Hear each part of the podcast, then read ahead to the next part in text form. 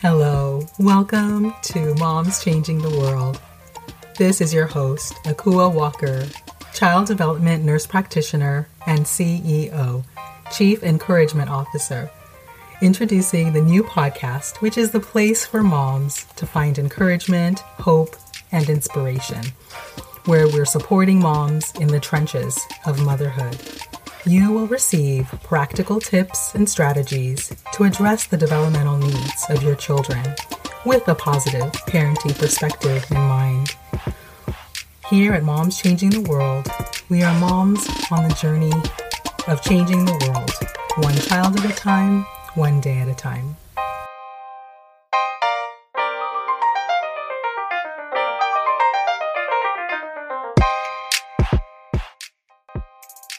I have a, a young man who has the urge to make the world a better place in my son. And I think of how like my father he is. So I would say, uh, other than the good story and the historical element, I think it might ignite something for each one of us as we read this book. The inspiration for today's episode is from our home country, Ghana. It's a proverb called Sankofa.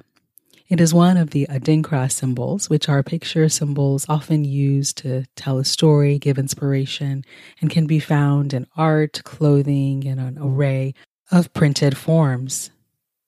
Sankofa is a silhouette of a bird that is facing its tail.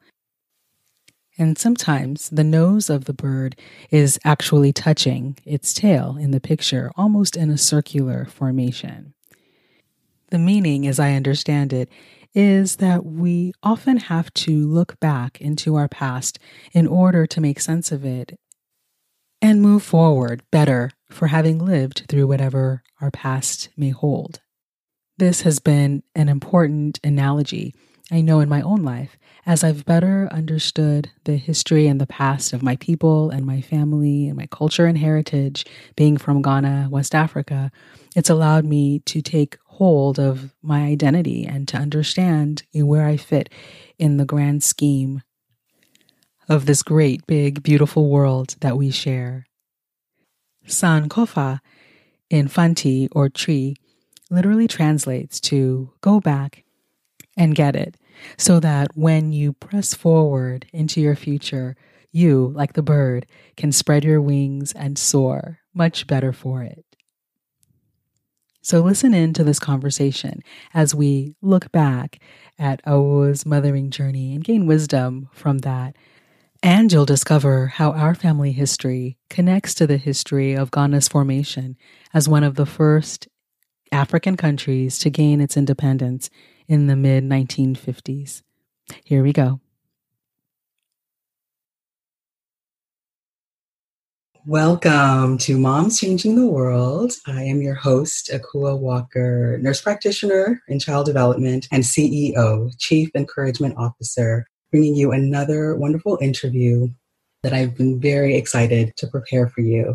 And uh, today I have an interview with my very own cousin, who it will be the first internationally recorded interview for the podcast. She's actually, you know, working and living in Ghana, uh, our home country, you know, as we record this, which is which is very exciting. And so I apologize in advance if there's any technical difficulties, but I'm excited that you'll get to know her. Um, she's such a great mothering story, great life story.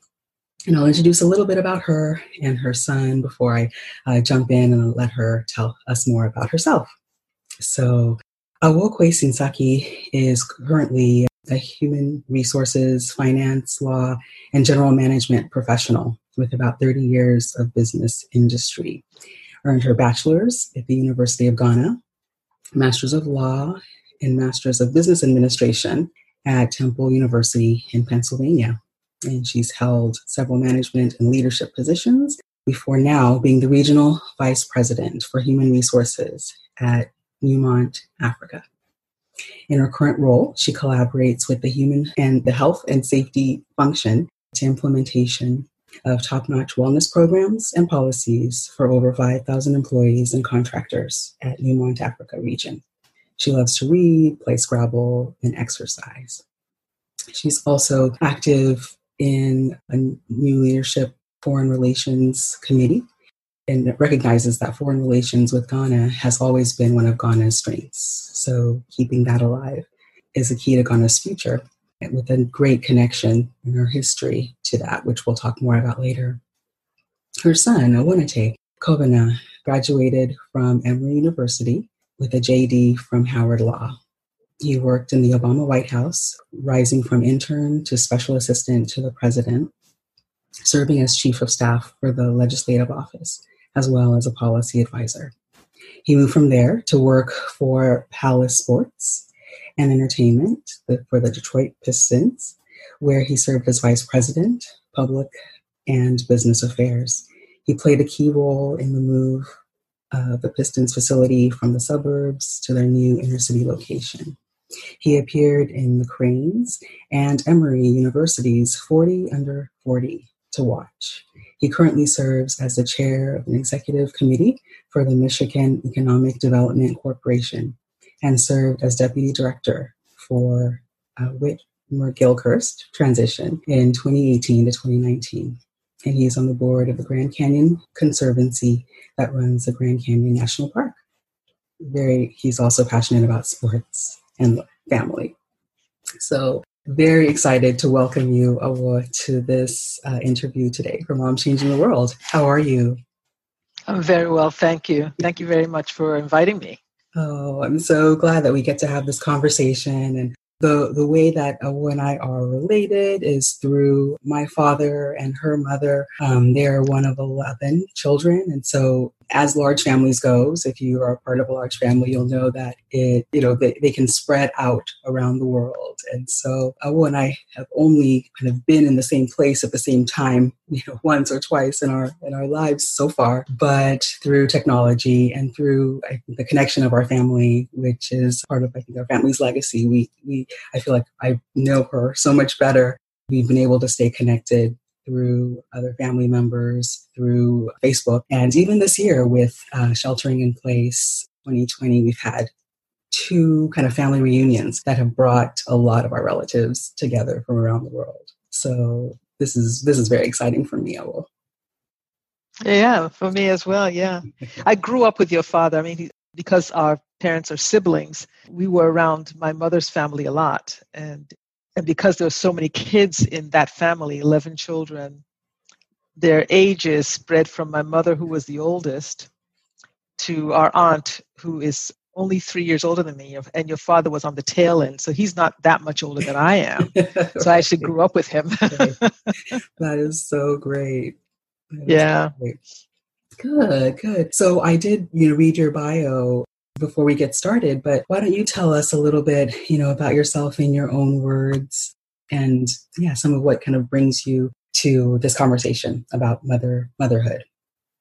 So I guess I would I would start by saying that on the face of it, I'm probably more of a career person. Uh, if somebody watched how I operate, they would say, oh, she's a career person, because I've worked with corporations my entire life. I had a short stint as an entrepreneur, but I'm, I also identify very strongly as a mother.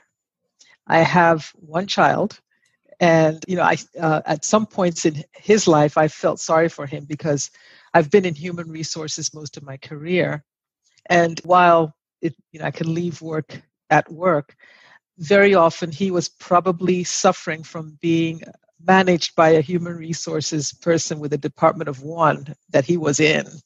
So he got the uh, benefit of everything I learned about human resources, as well as um, motherhood, as well as whatever I was developing myself in uh, during the time. So I, I wanted to participate in this because I operate from the premise that one person can change the world. And I am so Uh, I have so much admiration for your starting this, Moms Changing the World. And the fact that you asked me to participate is like, wow, of course I would. Of course I would. Uh, so here's another one person doing what she can to change the world. So that's why I'm here. Yeah, wonderful. Thank you for that. And you know, as as moms, I like to kind of start very practical when it comes to, you know, kind of feeding our families and some of the, the hands-on. And it's a little different for you with your son, you know, kind of on his own. But maybe take us back a little bit to, you know, what it was like, maybe, or some tips around feeding, you know, your your child, especially as busy professional as you were. Anything that you picked up along the way that, you know, might help mothers who are currently trying to juggle all of that. Yeah, so I remember the day he was born and coming home from the hospital. I was on my own in Philadelphia with my, my then husband, and we brought the baby home, and I freaked out. It was like, what do I do with this thing? So I remember calling my mother and saying, I think I need help. I don't know what to do. It's like, right? Baby's crying all the time, and, you know, that kind of thing. Yeah. Um, and uh, so, and I, I went back to work after four weeks. Uh, uh, some of that was because I like working, and I was fortunate. My mother did help me a lot. That's in great. The early days. So I was able to go back to work. And frankly, it was it was difficult juggling. Even when I was married, um, I felt like my child sort of needed me, and we had a we had a very tight bond from day one. I had someone taking care of the child at home, Awanate at home. And I remember the first week after I went back to work, she'd call me and she'd say, he's crying all the time. And I had read somewhere that babies Uh, like to smell their mother. So I, I asked her to put on my, my robe. Mm-hmm. And that worked. She would wear my robe all day. Wow. and he would be, and he, he would, would be, be fine. fine. So, yeah. That's um, a great, great tip for and as, yeah. And as a, as a working mother, you know, I, I, I pumped my breast milk at work. Uh, mm-hmm. Even in those days, this was a long time ago when mm-hmm. some of those newfangled ideas had, had just taken root. And, and luckily for me, when he was four months old, he pushed my breast away. So I thought, okay, that's the end of breastfeeding. And life became a, a lot easier after that. I became a single mother. And one of the questions I would dread as we, he got older was, what's for dinner? I, I, he'd call me at work, and it was like, oh my God, here I am working, and I've got to think about what to what to eat. And normally there'd be food in the house, but I think what happens with growing boys is that the food is never enough. Yeah. So he would come home from school and eat everything and then call me and say, what's for dinner? And I'd say, oh, we're going to have such and such. I ate it. I, we're going to have such and such. You know, so then I got the habit of bringing stuff home from various takeout places. I wouldn't do fast food a lot. I mean, I did a reasonable amount, but I'd go to places where they would cook uh, home-cooked food. Uh, the joke in our house was that I would buy our home-cooked meals. So, so I, I tried to make it as uh, as nutritious as possible. And then on the weekends, we ate out a lot. I was fortunate that I could I could do that. So it, it added to the variety, but also it added to our relationship, because when you go out to eat, you're more prone to sit down and have a conversation. Right. This was before, yeah, this was before cell phones became the thing to take out at a meal. So we always had the, uh, I thought, the richest conversations. I mean, to the point where sometimes the restaurant would close around us and we'd still be sitting there talking. Mm. Um, so so it, w- it was, food was a thing, but it also enhanced our relationship. So now, now we don't live together, but we plan weekends wherever I'm traveling. We meet somewhere, and it's built around, okay, we're going to have dinner on night one. We're going to have brunch morning morning two, and then we'll have a... yeah, yeah. We love looking at menus. He likes looking at the exotic drinks and stuff. And so, yeah, we our, our trips and our, our being together ends up being um, around the, the food thing. Sure, sure. And you did some cooking of the some of the traditional Ghanaian foods on the weekends? Oh, yeah. So uh, even now, uh, he will cook uh, you know, chicken stew and rice, or, you know, uh, light soup or th- groundnut soup or things like that. It's amazing because uh, he only started cooking after he left home. He wasn't cooking, other than microwaving stuff in the house to warm things up. He wasn't really cooking when he was at home. So this was um, after college, when he was on his own. And he uh, actually started cooking, you know, from scratch, cutting up the onions and tomatoes and, That's and all of that. Yeah. That's great. That's great. I love it. You know, hearing when kids, especially sons, you know, pick up some of the recipes and some of the, you know, the desire to make those home, you know, home cooked stew foods. And I think every culture probably has its like chicken and like a tomato sauce paste, you know, um, yeah. gravy that you layer with rice or whatever, you know, starch that you have. And yeah, our uh, light soup in Ghana is kind of our dark chicken, chicken soup, basically, that, that we eat with, you know, fufu or, um, you know, pounded yam or pounded plantain. So, yes, yeah, so you're making me hungry right now, I have to say. Talking about it. Yeah. So recently he uh, he's, uh, he started living with his uh, girlfriend, who's of Polish descent. And so he he would cook Ghanaian food for her. Oh. And, uh, and she would cook Polish food for him. So, yeah, it's That's actually pretty cute. In the home. That's great. Yep. Good, good. So if we go back to the beginning, did you always want to be a mom? Um, I think so. I thought more about what I was going to do career-wise. So I know I always wanted to, to have a job and to look after myself. Uh, that I know for sure. I think I assumed I would be a mother. So it's not anything that was a desire. And then when I got to twenty-four, twenty-five years old, then I decided I am going to be a mother, and I had a child. There, so there was never a question about whether I would be or not. I think I just assumed that I would. Yeah. And I'm so glad I did at the time. I mean, looking back, it was so conscious, such a conscious decision to have a child. And it's it's the best thing I've ever done. Yeah. Yeah. You know? It is such a miracle and really a privilege to be able to, you know, have that, whether it's a desire or it's something you take for granted, and then to be able to, you know, make that happen. And for some, it's easier than others. And so when it happens, you know, it, it really is a miracle and a gift. Yeah, absolutely. And even going through some of the, you know, more difficult times, we, we used to fight about bedtime. You know, I think a lot of parents do. I mean, bedtime was such an issue in the house, you know, but so-and-so goes to bed at this time. And I, you know, I, I, I, I would just say, go to bed. And then he would say, well, then I'm not going to sleep. I said, fine, but go to bed. Right.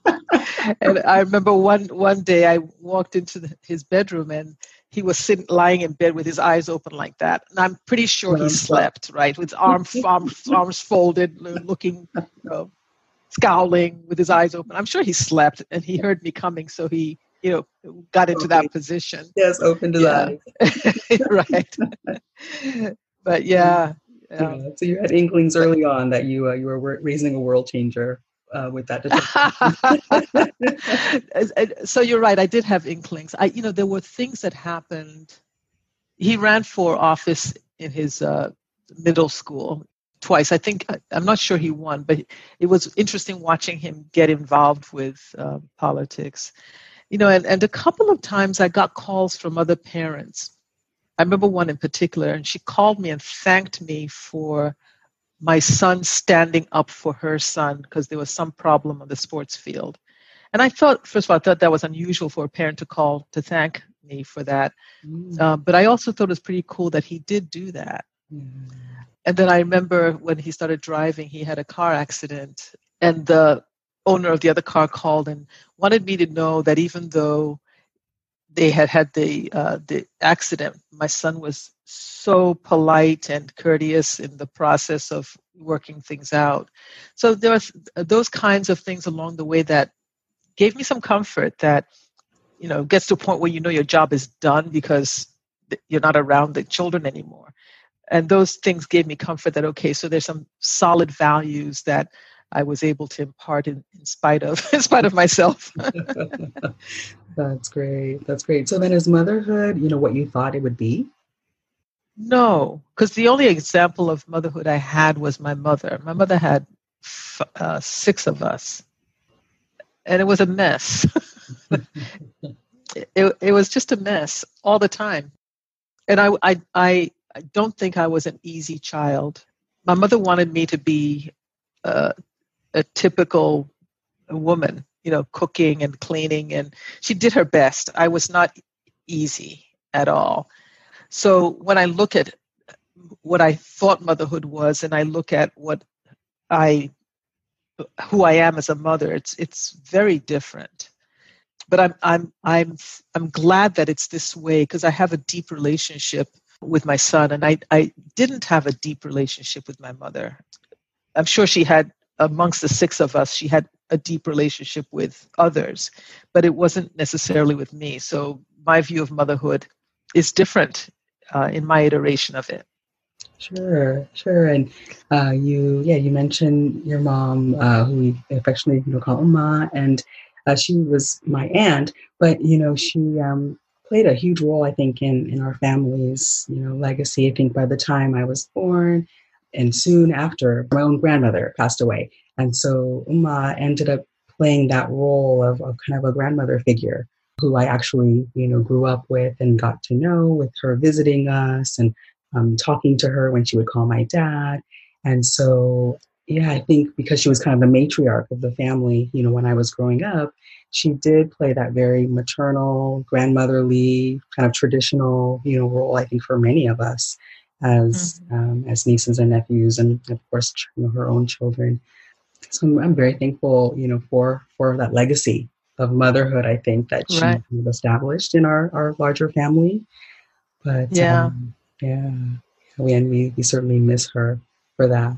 And it, it, you know, it's a, it was a different era as well when she was raising her kids, when you know you were raising, you know, Awanate, and even now.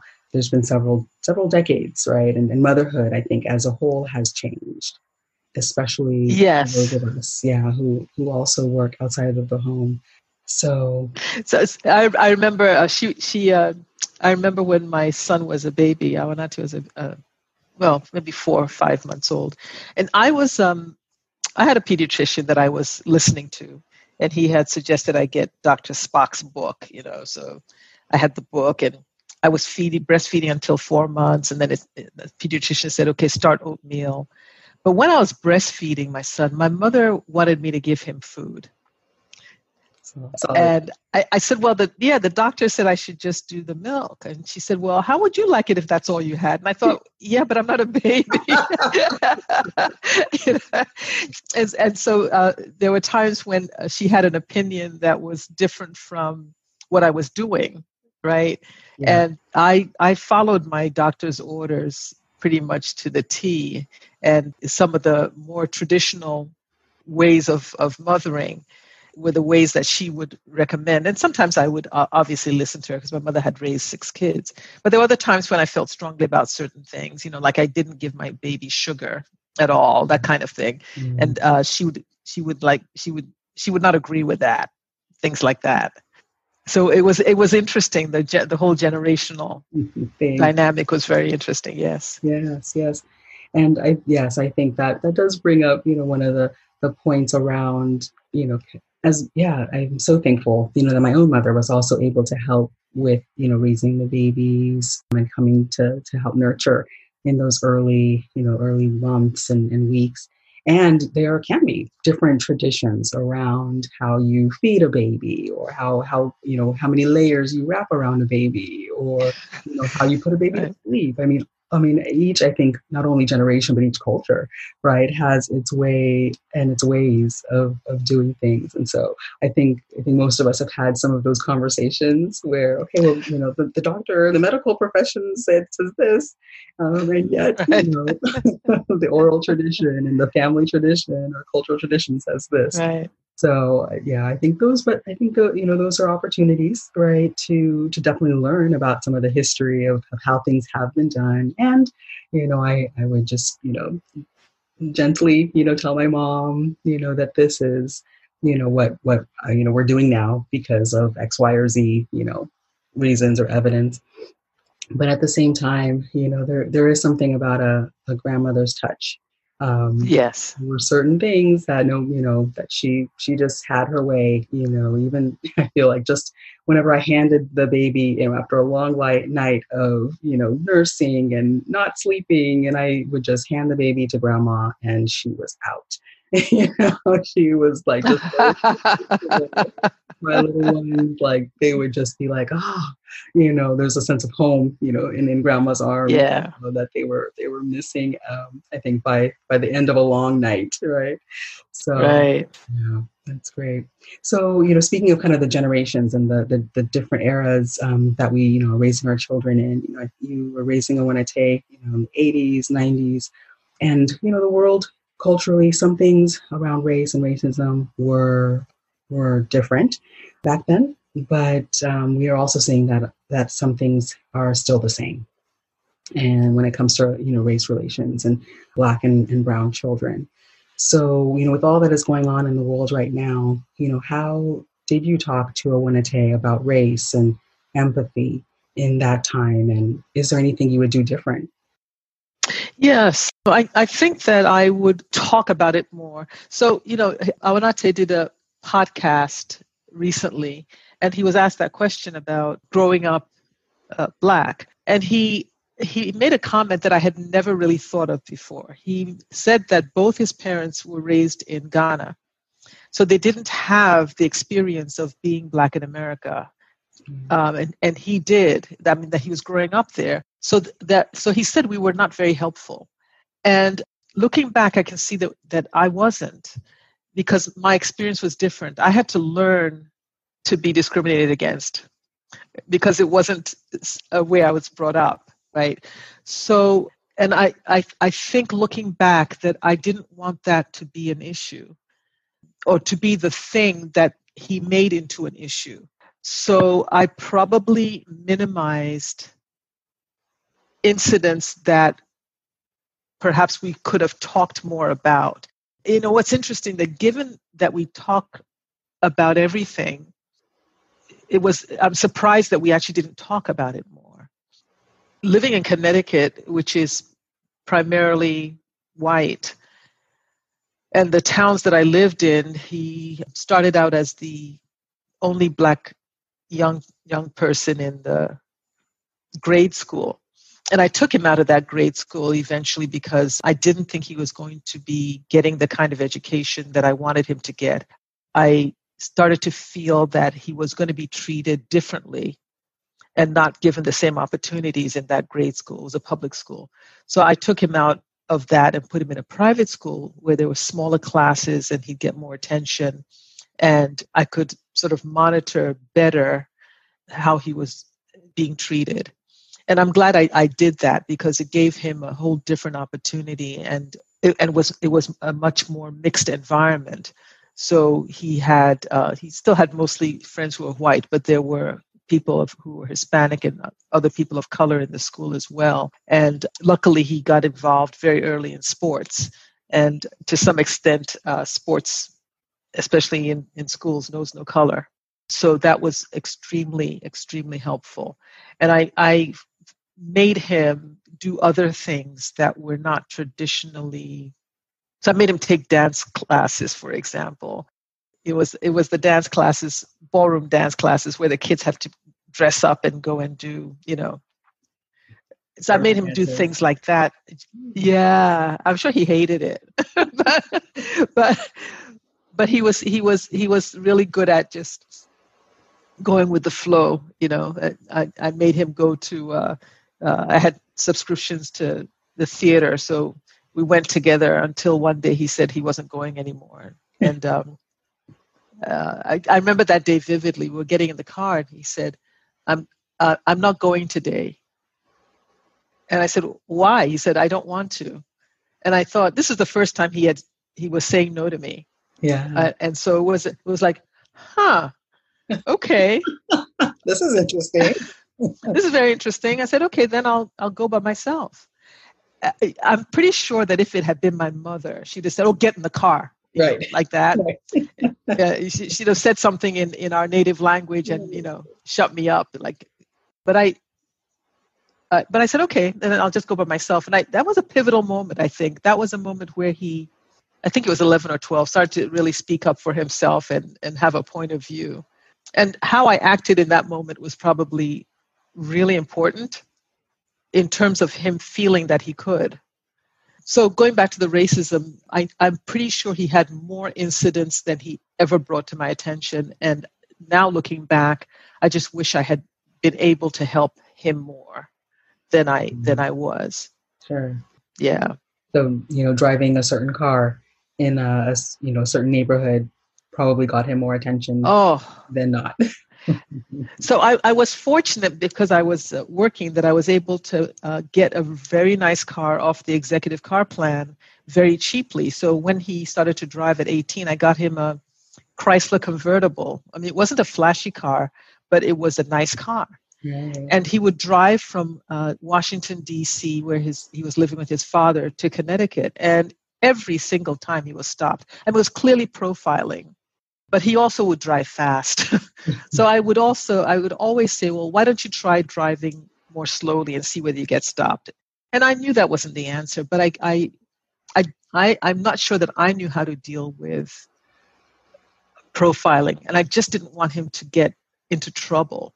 Yeah. So I would talk about, well, just make sure that you're polite and don't talk back. And, you know, I just didn't, I didn't want anything to happen. Of course. Um, yeah. Yeah. And I think that, you know, there's, yeah, there's often no perfect answer, you know, to, to a lot of these questions, because it's not a perfect situation. It's not, you know, that's not the ideal and it shouldn't be happening. Right. He right. should be able to drive, you know, whatever car he, he has from point A to point B, or, you know, without being profiled, whether he's speeding or not.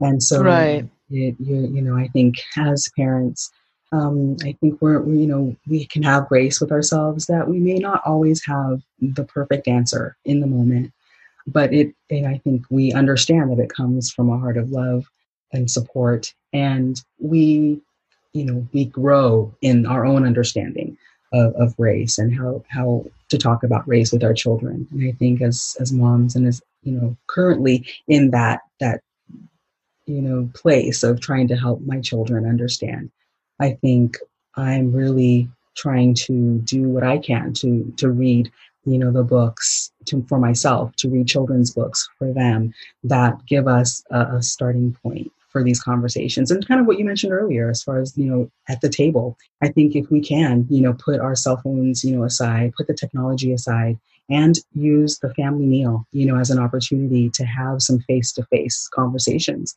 about, hey, what's going on at school? What's going on, you know, on the playground? I think it is a very natural opportunity to have some conversations, especially when they talk about something that, you know, didn't seem quite fair. And we might, right. you know, that there was a, a cultural, you know, or race, you know, layer to it. Not that we, you know, beat it over their heads at every meal or anything like that. But we can certainly, by educating ourselves and by being open to just having the conversations, I think the, like a family meal could be a great opportunity to delve into that. You know, when he went to Emory, now I, I think we, Emory's in Atlanta, and it's, it's uh, uh, I think it's still a predominantly white school. But when he went to Emory, the pictures he took made it seem like it was a black school. I mean, I, I'm not sure that I saw pictures of a lot of uh, white students, because that's not who he associated with. And what's interesting is he ran for office and he uh, became the head of the Black Students Union at Emory. And during his tenure, there was another student published an article about how black, uh, I may not be remembering this accurately, so I'm just sort of Uh, recounting my memory of it, how black people have smaller brains and aren't as smart. There was some inflammatory article that was published in the school paper. Mm-hmm. And it caused demonstrations in Atlanta and at the school. Mm-hmm. And he was head of the Black Students um, Alliance, I think it was called. And I just remember us having some conversations at that time, and he was obviously older, about the actions he was taking and, you know, meeting with the board of directors of the school and whether the school was doing enough uh, on the subject or, or not. And I mean, other than just being proud of him for taking a stand, there was also just the opportunity that I had to engage with him and to, to, to, you know, to formulate my own views in one sense, but also to help shape his as well. And for us to agreed. I don't think we disagreed about very much on the subject, but yeah, it was a huge opportunity for me as a mother to to participate in his thinking. Mm-hmm.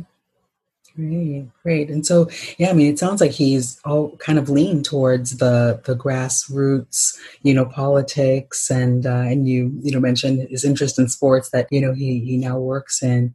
Uh, where do you think you know he got this desire to be involved in politics? You know, I, in the intro, I read that he worked in the Obama administration and was a policy advisor, and he now is a, a leader in the sports for a sports team. So where do you think he got this desire? So um, interesting, because I'm not at all, maybe in the next life, but politics and sports are things I stay away from. And I'm a, a, a musician, more more that. And I, you know, I actually made him take guitar lessons, and I was trying to find a musical thing for him. So he took piano lessons for a bit, didn't work, tried violin, that didn't work, guitar.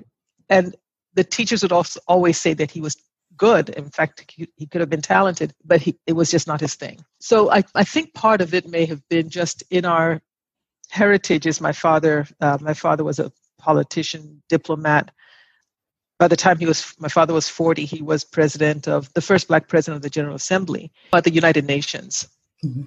He was ambassador f- from Ghana to the United Nations, but he became the first Black president of the General Assembly of the United Nations, which had nothing to do with Ghana. Uh, it was uh, an elected position within the U N. Okay. So my son knew about that, but I think he instinctively got interested in helping people, contributing to people.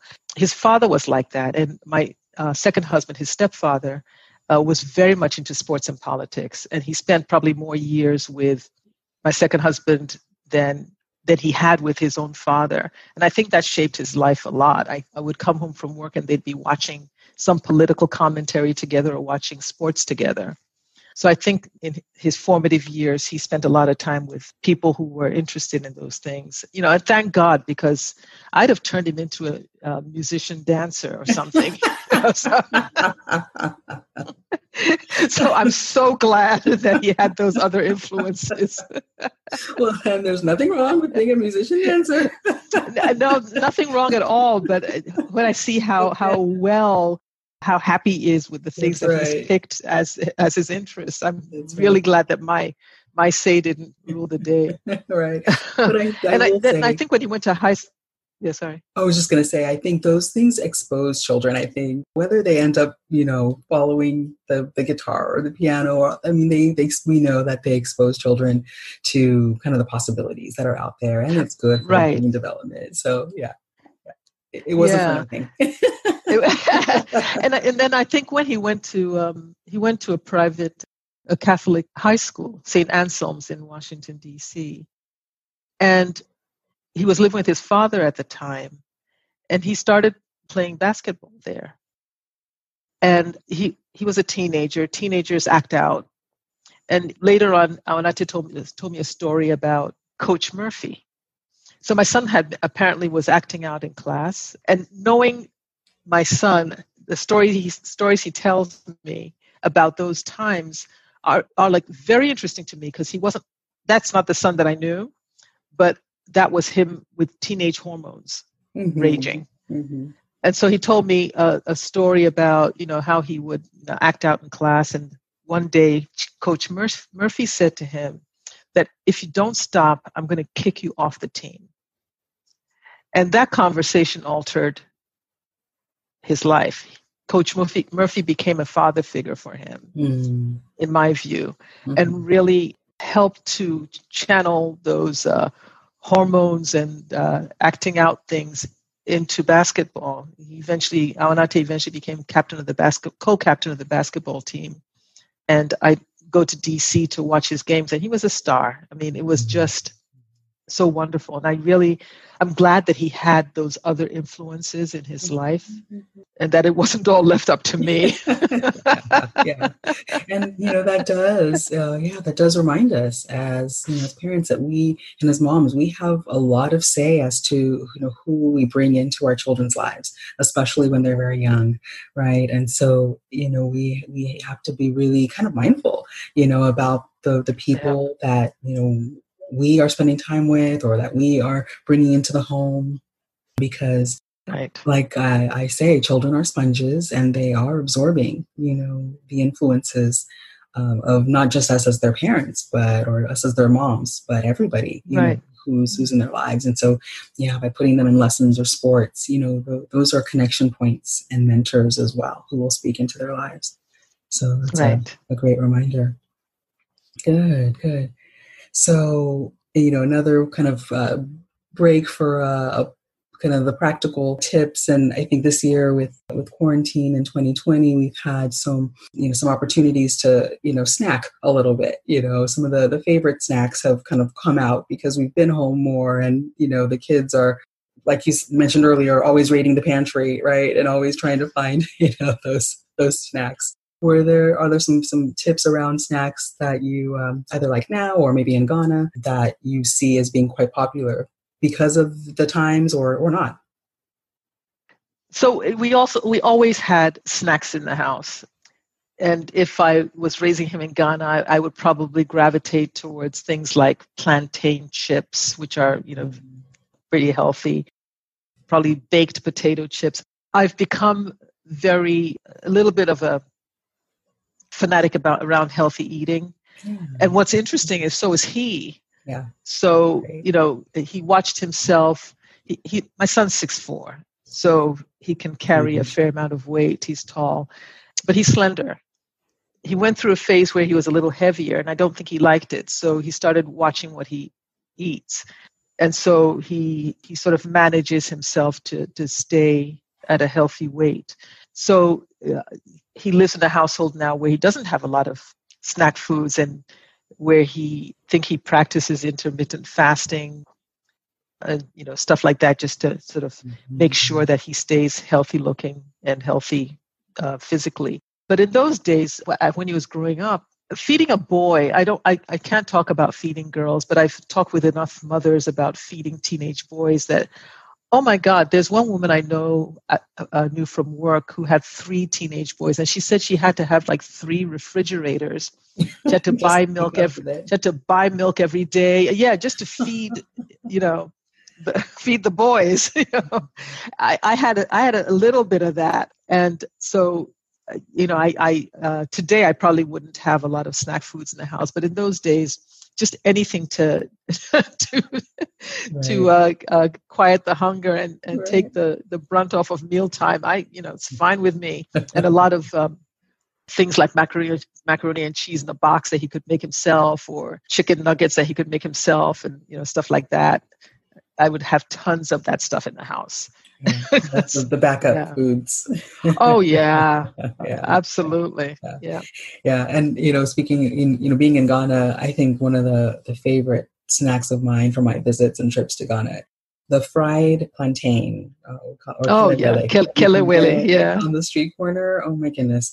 If you know any any of the countries that have plantain and who fry it, you know. know what I'm talking about, but you know, I think especially right. from the street corner in Ghana, I mean, with, I think it's coconut oil or something that they cook it up in that just makes it extra special. Yeah. It's actually the spicing mm-hmm. they put on it, ginger yeah. and, yeah. and garlic and pepper. Mm-hmm. Yeah. It, yeah. Kelewele is my, it's my addiction. so yeah. yeah, it's, it's hard not to. And actually um, my, uh, Awanate and his girlfriend were, traveling from, driving from Newport, Rhode Island a couple of weeks ago down back to uh, Washington, D C, and they stopped at my sister's house. And uh, Angela, his girlfriend, said that, oh, she loves fried plantain. So my sister's husband said, oh, let me make some for you. So they actually they actually had their dose of uh, fried plantain right then and there. That's awesome. That's awesome. Yeah. Good, good. Well, you know, I see you as a, you know, mom changing the world through, you know, your own work in international business, raising a world changer through your son. And now as an author, you are putting together, you know, a book that will be, you know, soon to be released. So would you tell us a little bit about your book? So the book is the memoirs of my father. My father died twenty, twenty-eight years ago, almost. Yeah. And before he died, he started writing his memoirs because he lived at a time when Ghana was becoming independent. Ghana became independent, he was one of the first ten people trained to be part of the diplomatic corps for Ghana.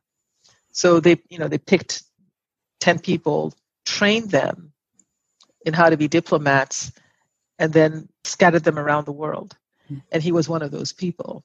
So he didn't finish writing the memoirs, but there's enough there that I have typed up the manuscript and I have um, added some things. I'm not quite done yet, but it's a, I got a couple of young people who are, you know, two generations away from me. They're in their twenties to do some of the editing. And this was a story they didn't know. I mean, they'd heard about Alex Quayson-Saki, my father, but they didn't know the story of the time. And they loved editing the book because they learned so much about Ghana mm-hmm. uh, in the fifties, about how Ghana was set up for independence, about how the U N works, about the other African countries. And I learned a lot about myself just uh, typing the book, about decisions that my parents made about us children, for example. Mm-hmm. And I've, I'm a member of the Council for Foreign Relations, Ghana. And I've given the book to two of the, to the president of that council and the vice president to just read the book and let me know. And they came back and said, oh my God, this has to be published. Mm-hmm. Uh, this, there was a gap in history around Ghana's foreign relations because my father was instrumental during that time for publicizing Ghana as a nation. Mm-hmm. And one of them said he's spoken to the president of Ghana about it that and told him some of what the book says. And the, uh, so like, okay, we have to publish this book. So so the pressure's on. Yeah. But I think just from the standpoint of uh, a country that's only sixty years old, pretty young, which would make young, yeah, very young as a nation, yeah. It would make us kind of in our teenage years, which may be the reason why things are the way they are right now. Mm-hmm. But it's important not to forget that there was a fight for independence. It's important not, not to forget that there were people who were instrumental in that fight and who had a vision. And the vision is one that would probably serve us well even now, which is that the way Africa has been set up was a function of colonial greed, essentially, and resources and the divvying up of resources. And as independent countries, we're, I don't know whether each one of us is sufficient enough to survive on our own. So the survival may depend on a more Pan-African point of view and a more collaborative mode of operating across Africa. That was the dream back then. And I think that is probably still part of the solution. Um, I went to a talk, uh, Wole Soyinka, the Nigerian author, who was published a number of books, spoke yesterday for the council, and he mm-hmm. talked about that a little bit. And the, the solution has got to be in collaboration across, uh, at least across regions, if not across the continent. Yeah. And I'm hoping that publishing my father's book, um, it'll be his second book. Uh, the first one came out in the sixties. Publishing the book will reignite some of that. Um, Fire. That, that fire. Yeah, that's a good word for it. Mm-hmm. That fire. Yeah. Great, great. Yes, and um, we'll be recording uh, another bonus episode to talk even a little bit more about some of uh, that history. But that's wonderful that I think part of leaving a legacy for our children is in telling some of these stories that would otherwise, you know, be forgotten. And I think African cultures and many cultures around the world have an oral tradition. And so it's all about the storytelling, you know, from one to another or in group settings. But one downside about just the oral alone is that you have to, it's like the game of telephone, right? You have to remember what was said and you have to right. pass it on. And it gets a little bit changed and a little bit, you know, massaged and things get left out and things get added. And so I think it's wonderful that you're able to use some of, you know, the this year as a, as part of one of the silver lining of having to kind of hunker down and focus inward, I think, to to produce something that is kind of can be can be left on the shelf or just left in the memory banks. Right. And, you know, one of the things, um, so one of the byproducts of the lockdown and COVID is that my siblings, my two brothers, and my sister and I do a sibling call every Saturday evening. Mm-hmm. And, you know, sometimes we have nothing to talk about, so we just hang out together. It's, it's actually pretty cool. And my uh, brother, the one after me, said that his his two kids who are in their thirties are spending a lot of time asking him questions about life. And and we we all said we missed the opportunity to do that with my parents. My parents died early. Uh, my father was sixty-eight when he passed away. My mother was seventy-five, which in my view is early.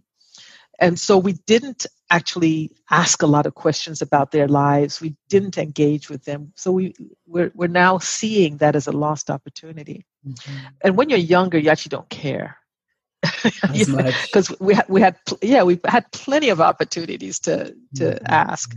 But um, I would say that as, as mothers, as parents, or if uh, even as children of other mothers, that it's important to know some of this stuff because it impacts Our, our it impacts us now, right? And it impacts what we pass on. Mm-hmm. So I, I would say that as a tip, just tell the stories, whether the kids want to hear them or not. Tell the stories, right? They will appreciate yeah. it someday. They will appreciate it someday.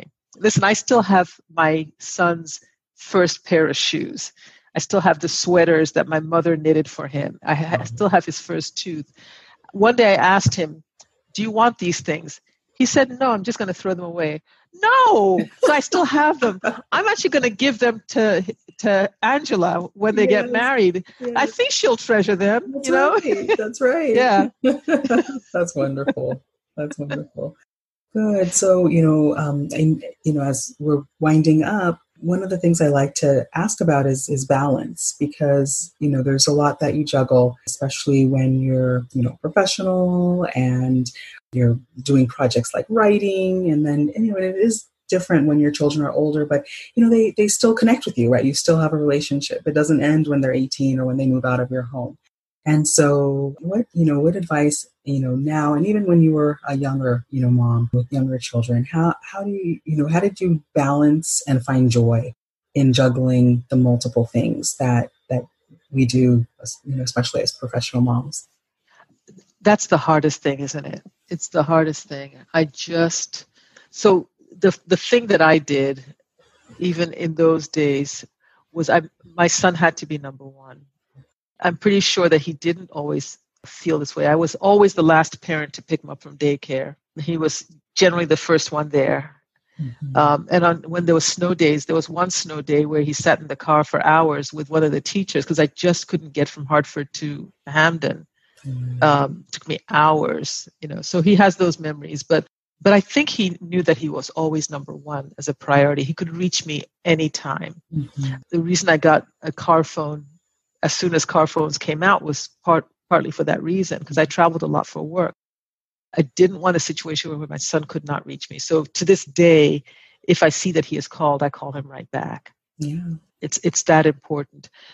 I know that there are times when it wasn't ideal, but I think that the thing, the thing that I'm left with, because I heard him um, talking to somebody once, that he, he knows that he's important to me. Mm-hmm. And he stopped thinking about the quantity of time that we spend and more about the quality of time that we spend together. Mm-hmm. And the time that we spend at any point in time is always such a peak experience for, for me. I would, and I hope that it's that for him as well. Sure, sure. That's great. And then, you know, how do we, you know, how do you approach self-care, you know, even still being as, as busy as I'm sure that you are, you know, in your work and um, in the priorities that, you know, you're you're still na- navigating. I think, you know, taking care of ourselves is very important, you know, even as we prioritize um, our children and our families and our homes. So what advice do you have in regards to self-care and how you navigate that? Yeah. So my appreciation for self-care has developed more and more as I've gotten older. So, so, as a new mother, I think self-care goes out the window. I have to, have to be honest, especially if you're working full-time. It's okay. The, the books say you should sleep eight hours a day. Good luck with that, you know. Yeah, it's tough. But uh, but I but I always I always would work out. Exercise was always an important mm-hmm. part, and and so and I think my son does that as well. So I'm pretty sure he may have gotten it from me, but probably more from the sports ethic. Mm-hmm. Uh, than from me, but it's helpful that it's something that we both value. Yeah. And now that I live alone, I make sure that Saturday mornings are sacrosanct. You know, I, I do my meditations every morning. I mm-hmm. exercise every morning. Mm-hmm. But on Saturdays, I don't schedule anything. Well, I have a couple of calls that I that are scheduled. But I spend the morning uh, doing a real thorough workout. And then my luxury thing, yeah. I love bath bombs. Oh, yes. I'm gonna, I, yeah, I lay in the tub for yeah. at least thirty minutes with the latest bath bomb. No phone, nothing, and just luxuriate. Mm-hmm. I try to do that every Saturday. So I, it's most Saturdays anyway. And I just, you know, I just make sure that my, my, uh, I've, I've got my physical, emotional, and spiritual health, praying and meditation, all that as a priority. Mm-hmm. It's, it's, it's that important. Um, I'm sixty-six and I want to live longer and more peacefully. So I've made those important as part of my um, habits, my morning habit stack and my nightly habit stack. Yeah, so yeah. That's wonderful. And I, I think I love that you, you know, are, you know, even if you, you can just pick one thing, like the exercise that you mentioned early on, if, you know, you can pick one thing that you can do, you know, if not every day, even if it's just a few minutes of it, right? It doesn't necessarily right. have to be half an hour, hours, you know, every single day. But even if you just do a few minutes of that workout every day, and it's that one thing that you do for yourself, for your body, it adds up, like you said, you know, over the years, right? You're doing that, you're giving your body back that physical time.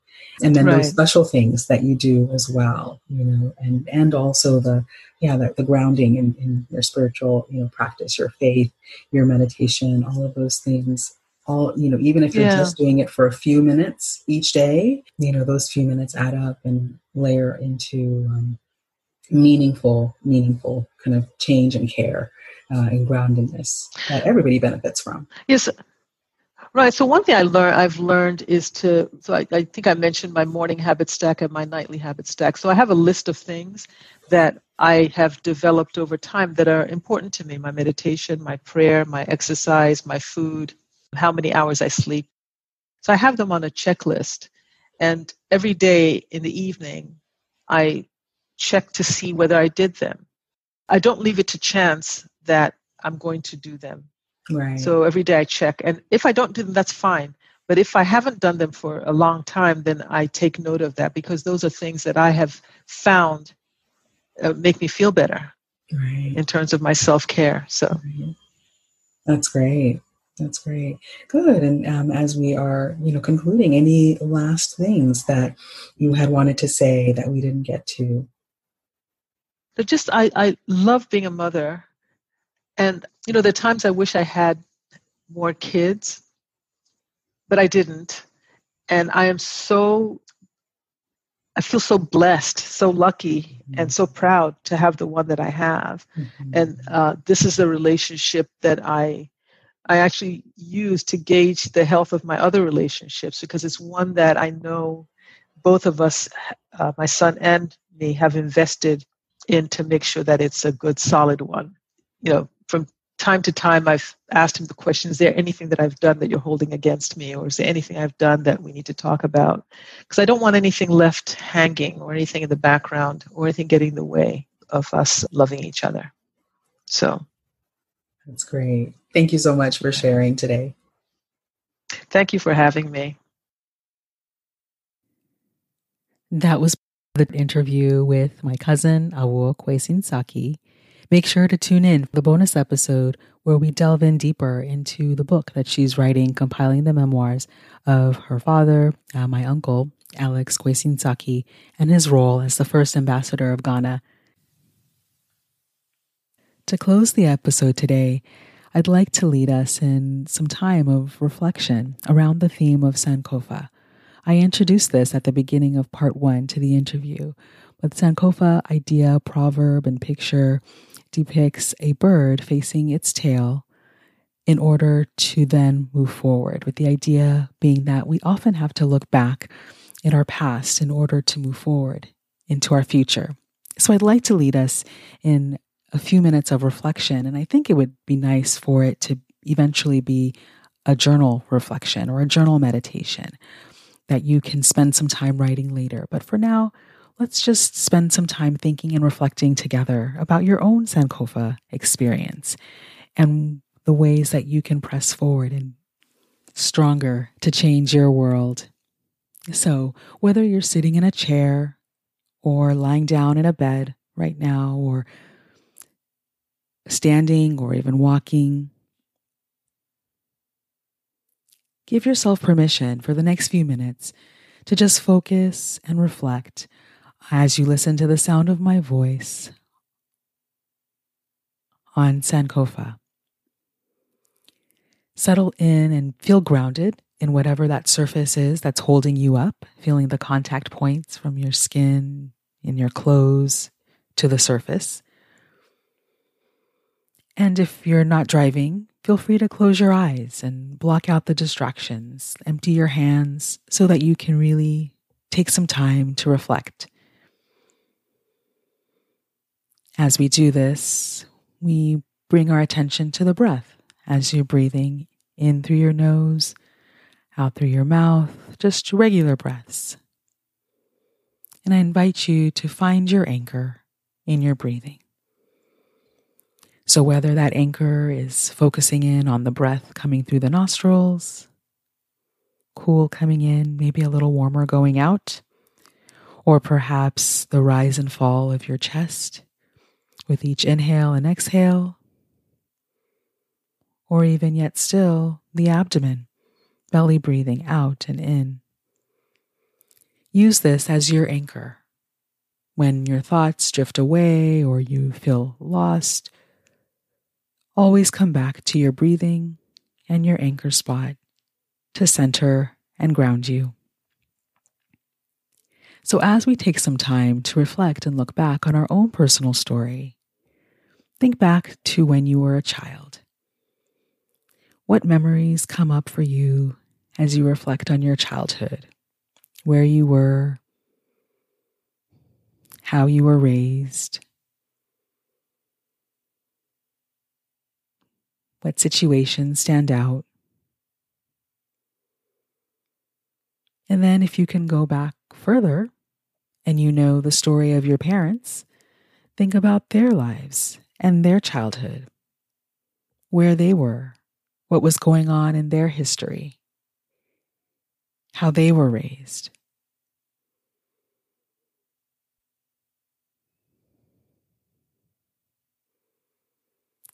And think about how their childhood and their upbringing perhaps impacted you and your family story.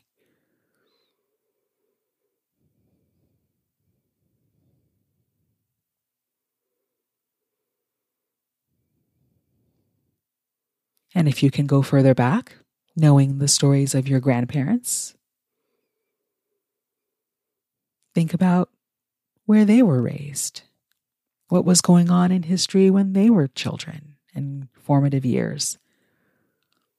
How might that have impacted who they are and how they turned out to be? How they raised your parents, and then how your parents raised you?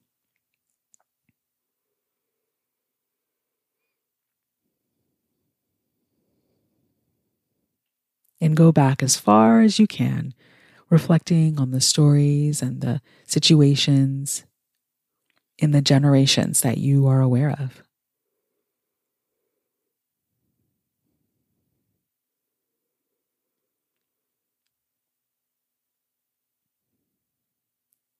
And as you're reflecting back, especially on your own childhood and your own upbringing,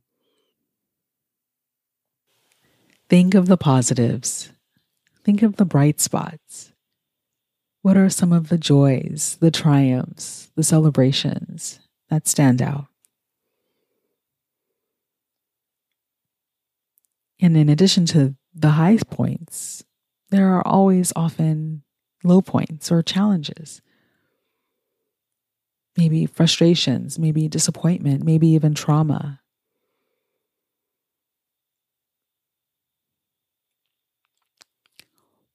Hold space for all of those things right now, and notice what emotions come up as you reflect on the highs and the lows.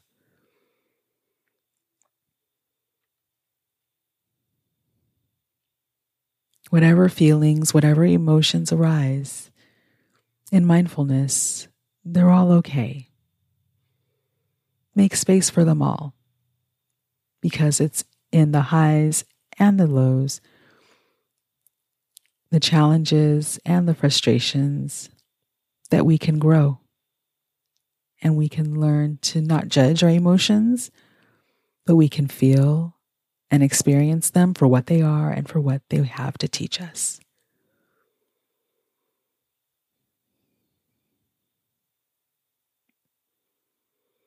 So as you start to come back to the present and to the moment, you might think about,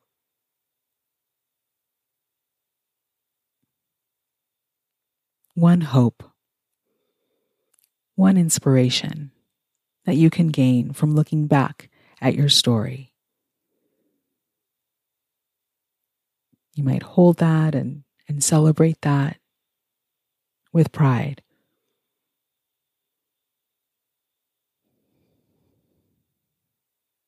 And for the challenge or challenges, you might ask yourself, what would help you to move forward with it or to move through it? Because often when we get stuck, we are holding tightness and we are bottling at an experience that we have yet to move through. And so if we can find a way to see it as the waves of the ocean, thoughts and emotions coming and going, we can often find a way to move through even the toughest of experiences.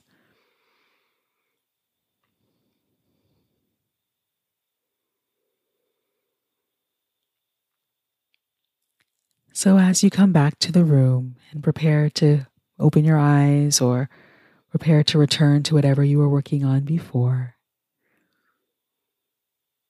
take just a few final breaths. Maybe three to five breaths in and out, to just return gently and easily back to the present, the here and the now. And then you might think or make a plan for writing down the reflection, that time and the things that came up during the reflection that we just walked through. And really making time, maybe fifteen minutes, maybe thirty minutes, to, to jot down some of the stories, some of the thoughts, some of the emotions, and the things that came up during that time. And I'll conclude with sharing a little bit about my Sankofa journey, in that I have had Sankofa moments as I've grown up and come to this season in my life. Growing up in originally in Ghana, I have memories that are so sweet of being surrounded by people who looked like me and talked like me and loved me. So then moving to America when I was four years old, and as amazing of opportunities and as rich of a time with my family as we had, and as privileged as I felt to have experienced all that I grew up with here in California, I was also surrounded by people who didn't look like me and felt sometimes like a stranger in my own land. And so when I went away to college, I remember sorting through and trying to figure out, you know, who I was and where I fit, especially as an African and in America, and recognizing the divide that I sometimes felt between Africans and African Americans. And so in my college years, I was fortunate enough that the Sankofa film actually came to Stanford campus in my undergraduate years. And according to Wikipedia, uh, Sankofa film is a nineteen ninety-three Ethiopian-produced drama film directed by Haile Gerima, centered on the Atlantic slave trade. The storyline uses the journey of a character named Mona to show how the African perception of identity included recognizing one's roots and returning to one's source. The word Sankofa derives its meaning from the Ghana Akan language, which means to go back, look for, and gain wisdom, power, and hope, according to Doctor Anna Julia Cooper. The word Sankofa stresses the importance of one not drifting too far away from one's past in order to progress in the future. In the film, Sankofa is depicted by a bird and the chants and drumming of a divine drummer. Jarima shows the importance of not having people of African descent drift far away from their African roots. I imagine you can still access this film, but I can remember that I dressed up one of my Ghanaian outfits, so excited to be able to go and screen this film with other Africans, African Americans, and, and many who were not. And while I'm watching this movie, I hear Ghanaians, you know, speaking my native language. I can understand what they're saying, and I feel almost transported into the film and experience it right along with the main character. After the film, I was able to have some great conversations with my mother that I still remember today, and other people who had seen the film or who hadn't seen the film, but we were able to wrestle together with what it meant to be African in America and around the world, wherever we are in the diaspora. And I know that that was one of my Sankofa experiences that continues to shape the pride and the identity in my heritage that I carry with me today. So I hope this was helpful in beginning to reflect on your own Sankofa experience, and would like to close us in a time of prayer. Dear God, we come before you as God of the Holy Bible, who is the creator of heaven and earth and creator of each of us. In the Psalms, it says that we are fearfully and wonderfully made, each unique and individual and wonderful, formed and fashioned for a unique and important purpose. And I am so thankful for that purpose that you've placed in myself, and in everybody who is under the sound of my voice right now, and in everybody in the world. We thank you that our backgrounds, our childhoods, our adolescence, our young adults, our middle adulthood, our older adulthood, wherever we are in the journey, that it's all an important part of the story that we have to tell about our own lives and the story that we share with our children. So God, I invite you into that that journey, into that process, into understanding it, into embracing it, into learning and growing from it, so that nothing holds us back from being all that we fully are and are meant to be. We thank you for providing us the strength to travel through whatever challenges and traumas may be in our background in order to find hope and inspiration, healing, and courage to press forward, and give us the words uh, and the stories of how to share our own journey with our children in a way that provides them a foundation to have their own Sankofa story and experiences as they grow up, and that they may also find pride and strength from the family story that we can pass on to them. So thank you for hearing and answering our prayers. In your Son's holy name, Jesus' name we pray. Amen.